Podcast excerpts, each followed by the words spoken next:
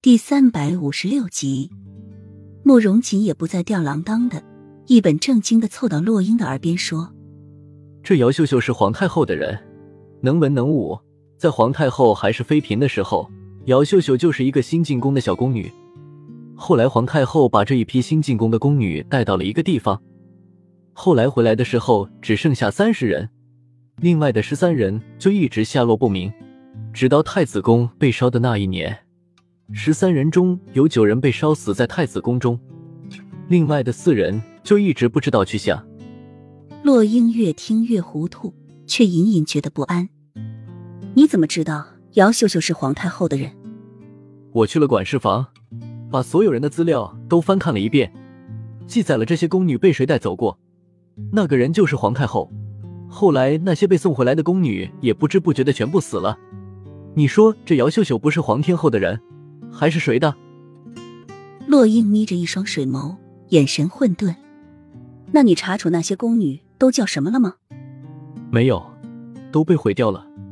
光是那些，我还是听宫中的一些老人说的。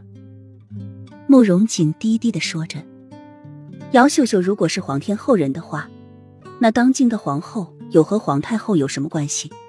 要知道，皇太后千方百计的让誉王爷做皇上。”如果皇后和那个姚秀秀是皇太后的人，那么他们两个不就是戏做了吗？洛英冷静下来，仔细的想着，突然说道，语气里满是不可思议。慕容锦点点头：“是的，皇太后一直居住在慈宁宫，皇上自登基那天就从来没有去给她请过安过，就连誉王爷想要进宫探望皇太后，也被皇上找各种各样的借口拒绝了。”皇上一直都防着皇太后和裕王爷，但是没有想到，还是让他们钻了空子。慕容锦又突然像是想到什么，你说皇后私自克扣各宫的俸禄，是不是就是为了给誉王爷训练军队啊？